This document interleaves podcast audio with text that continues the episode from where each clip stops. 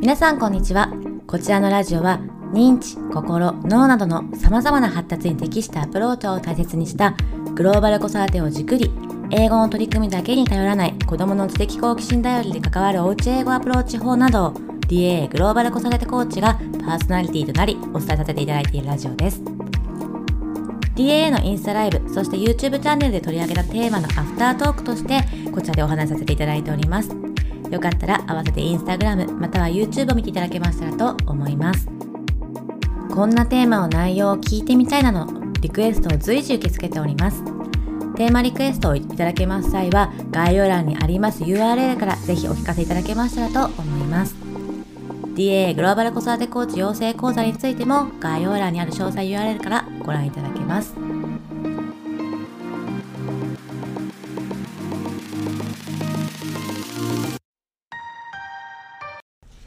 回のエピソードは英語ある生活で子供と大人の視野と学びを広げるコーチ春江さんと私グローバル子育てコーチコンサルタントの林長でお届けいたします。はい、ということで、えっ、ー、と、インスタライブの方で今日は今日はってか今回は食をテーマにしたお話をさせていただいたんですけれども、ね、あの、うん、本当気にかけたりするのはいいけど気にしすぎないでほしいっていうのがいいですね。ですよね。うん。うん、気にしすぎると、こう、親にとっては不安の種、やっぱり子供の健康って親はすごく気にかかるものだと思うんです。うん、うん、気にかかるけども、例えばお家の方が、あの、共稼ぎの、お母さんもいらっしゃらないですとかっていう、あのご事情もあったりすると、不安の要素になってしまいがち思うんですけども、そうすると、まあ、お母さんの方の負担が、気持ちの負担も大きくなるなっていうところはありますよね。いや、選択肢の一つだって本当に思ってもらいたくて、で、さっきもなんかお伝えさせていただいてるんですけど、一人で抱えないでほしいなと思って、こうだからこうしなくちゃ、ああしなくちゃって頑張りすぎちゃうと絶対パンクしちゃうから、子供とそこら辺は共有しながら、うん、じゃあここうしてみようかな、ああしてみようかなって自分できることも考えるかもしれないじゃないですか。例えば、お家の方がいなくておやつどうしようと思った時もお、おにぎりがあれば十分だったりとかね、なったりとか、何かしらこう取っていくことがあると思うんで、ちょっと気にかけてってみたりとか、でも、あの、いきなり、じゃあこれ与えないとか、これやめようから入んない方が絶対いいなと思ってて、例えばちょっといつもよりも何かの量を減らしてみるとか、何かを変えてみるとか、例えばなんだろうな、うーん、例えばお砂糖を、私結構メープルシロップで作っちゃうことが多いんですけど、ちょっとそういうのにしてみたりとか、ちょっと変えてみるだけでも変わるじゃないですか。白を茶色にするとかでもいいし、ちょっと量を減らすとか、なんかやってると、なんか勝手に気持ちが向いていって、苦じゃない形で、食生活って変わっていくんですよね、なんていうか。そうですね。なんか本当、お砂糖に関して言えば、うん、こう、いつの間にか知らないうちに情報として白いお砂糖はあんまり良くないっていう。で私も白いお砂糖をやめて、じゃあどういうお砂糖がいいのかなっていうふうに考えて、うちは結構きび砂糖と、あの、おっしゃってたあの、メープルシロップと蜂蜜が登場するんですけども、うん、だからといって白砂糖を全く使わないかというとそういうわけでもなくて、例えば牛乳寒天作るのに茶色の入れたら結構くすんだ牛乳寒天が出来上がったり。あからそういう時に白いのとか生クリームの時にも、まああのあのまあ、家でちょっと食べるぐらいだったら、きび砂糖入れて、若干薄い茶色の生クリームができるんですけども、ただ、あの、みんなで食べたいねとか、ちょっとおじいちゃんおばあちゃんのとこにも行った時に、見栄えいいの作りたいねの時には白いもの、白い砂糖を使ったりとか、使い分けをそういう意味ではしているんですよね。例えばその健康とかっていうよりも、やっぱり見た目がいい時の方が楽しくなる時もあった。絶対この時、あの、うちは白砂糖を使いませんみたいな。ではなくて、あるにはあるんですけども、そっちを選ばなくてもいい時って絶対あるので、その時には、あの、白じゃなくて茶色、でも茶色じゃなくて白い方がいいかなっていうふうに、ただそれも、あの、どういうお砂糖があるのか、ちょっと気にかけたことによって、どういう甘味料があるのか気にかけたことによって、代替できるものはしたりとかっていう。大て、いつもだったらこれメープルシロップにすうんるけども、蜂蜜にしたらどうなるのかなっていう、ちょっと実験みたいな。それは子供と一緒にあの楽しめるのかなって。うやっぱ、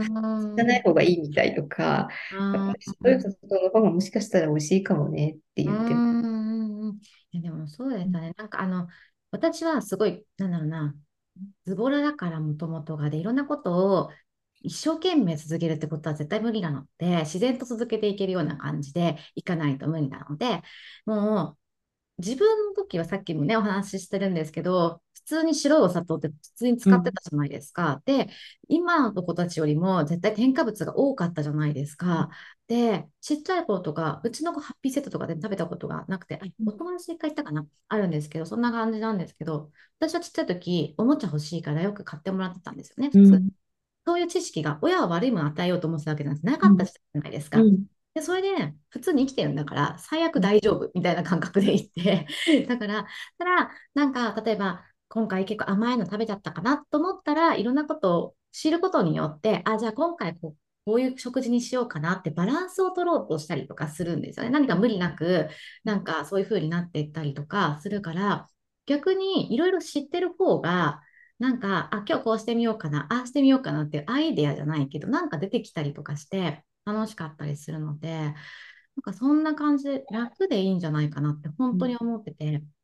うん、なんかいらっしゃって、あの実際ご質問いただいたことがあって、あの前に、あの結構食に気を使っていて、そこに自分は興味があって、そこが好きだけど、子供との、こう、なんだろうな、こうすれ違いみたいなのがあって、子供は食べたがったりとかするし、とか、お友達からもらった時とかどうしようとか、なんかこういうの食べたら、あ、こうなっちゃうとか、すぐこう考えちゃうんです、みたいなことを言われたことがあって、まあ、その考えをでなお届いていくっていうのは難しいかもしれないですけど、まあ、最悪ね、生きてるし、私たち、みたいな。いや、結局本当そこで、私の知ってる方ですごく食にこだわってたというか、その添加物とかを気をつけた方いらっしゃったんですけども、あの、それでも、あの、ちょっと病気を患ってしまったっていううんうんうん。うんので、気をつけてしまっても、そうなる時にはなってしまうんだなっていうこともあったりね。そうすると気をつけすぎて、その時にこうたい考えすぎてしまって、悩みすぎてしまって、お母さん苦しくなるっていうのも、ちょっとなんかその違うのかなっていうふうに思ったり。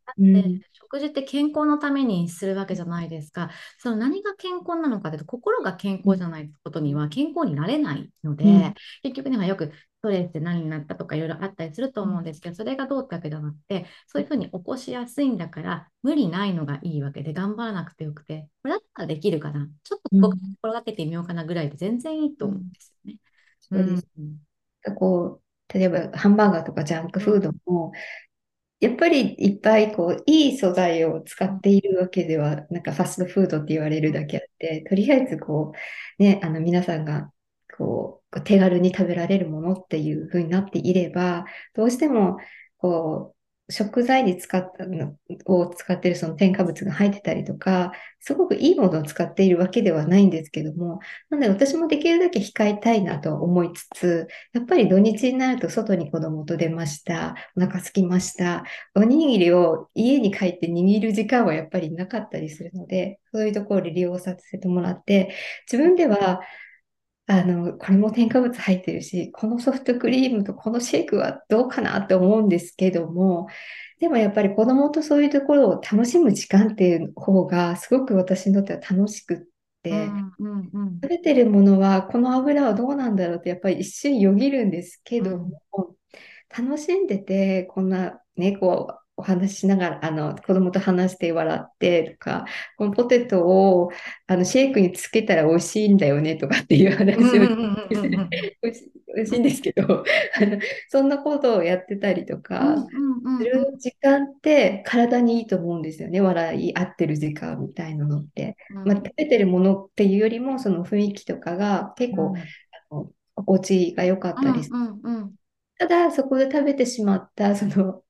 謎の油とかってうんいうのは巻き返すために今週のどこかでちょっと野菜を多めにしてみようかなとうんかうん。っていううん風なその日にどうにかリカバリーし,、ね、しようじゃなくて今週のどこかでとりあえずなんか体に良さそうなものを入れとくかみたいなうん。いいのかなとか。あなんか、そう、うちもだから全然外で食べないわけではもちろんうんなくて、ただ逆に言うと、外で食べたいものが食べれたりするのも、普段心がけてるから、その分食べれる、あの、うん。キャパがあるよね、みたいな感じうん。で、そうですね。でもなんかこう気にかけたりとかしたらちょっと意味がなくなっちゃうけど、こう、なんだろう、気にしすぎず食べれるのは普段心がけてるからだねって話をして食べてて、あとは私、子供がね、こう預かってもらってる時とかいない時に、マック行きますもん、普通に。うん 私好きだから。でどうしても早いし楽だしって思って家に帰って、ね、ご飯食べればいいのかもしれないんですけど私も出先でちょっと食べてすぐ終わるからと思って食べちゃったりしますよ。うん、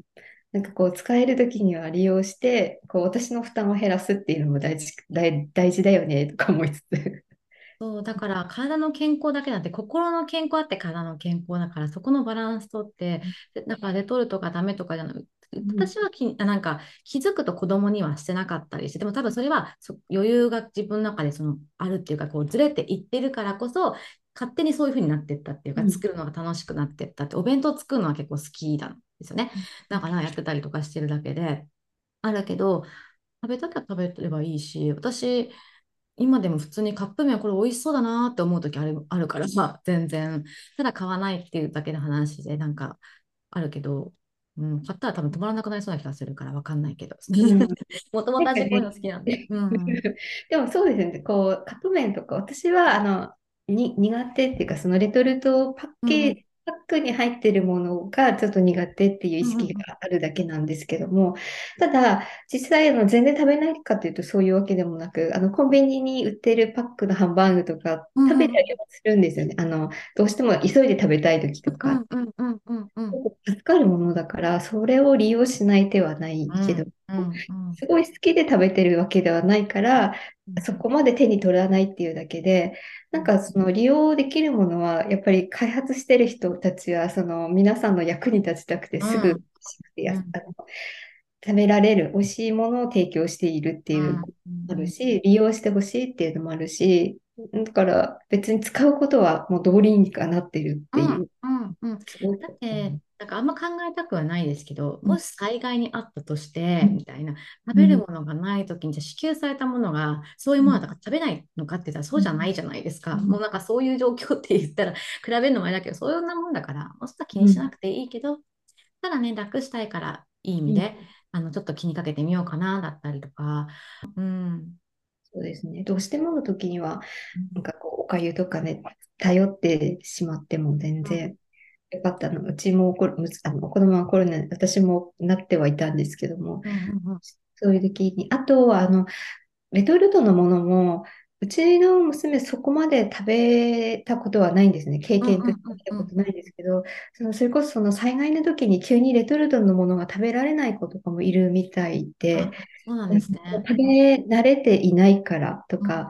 から、まあ、そういうこともある、そういうこともあるっていうことを考えると、食べさせておくっていうのも結構経験として あのいいものなのかもしれないなってちょっと感じる。うんうんうんうん普段食べら慣れてないものをそういう緊急時に食べられるかどうかって結構命に関わることうん、いや、そうですよね。だからっていう意ね。味でも、うんあのそういう角度からも、なんか食べることってあのあ、そういうのいっぱい利用しちゃうお家もあると思うんですけど、そういう罪悪感みたいなのは全然いらないと思います。うん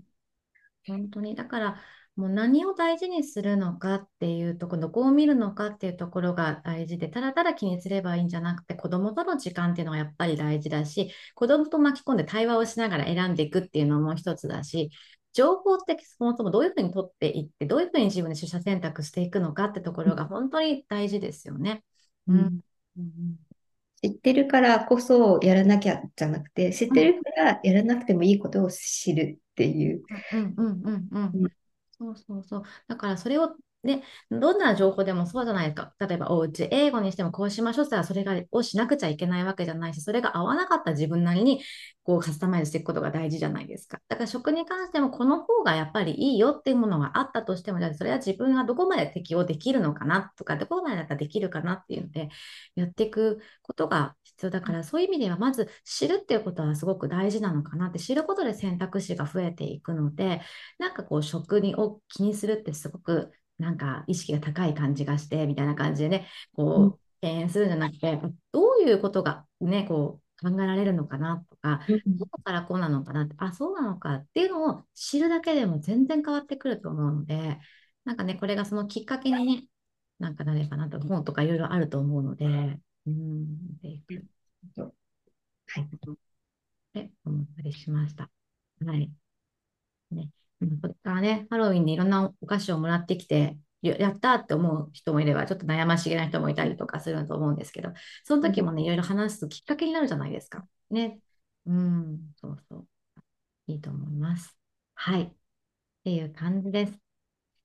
はい。ということで、あの、今回ね、あの、インスタライブの方で食をテーマにしてお話をしているので、こう概要欄にその URL を貼っておくので、もしまだ見てないよって方はそちらを見て、合わせて見ていただけたらっていうふうに思います。そして来週は、えっ、ー、と、お友達との関係だったり、先生との関わり方みたいな子供ね、はい、子供という感じでお話をしていけたらって思いますので、よかったら、えー、見ていただけたらと思います。はい。あとお知らせとしては、養成講座の申し込みが始まりましたので、気にかけてもらえたらで気になるなって方は、えっ、ー、と、オンラインで説明会やっておりますので、ご予約いただけたらと思います。はい、という感じです。はい、今週もありがとうございました。ありがとうございました。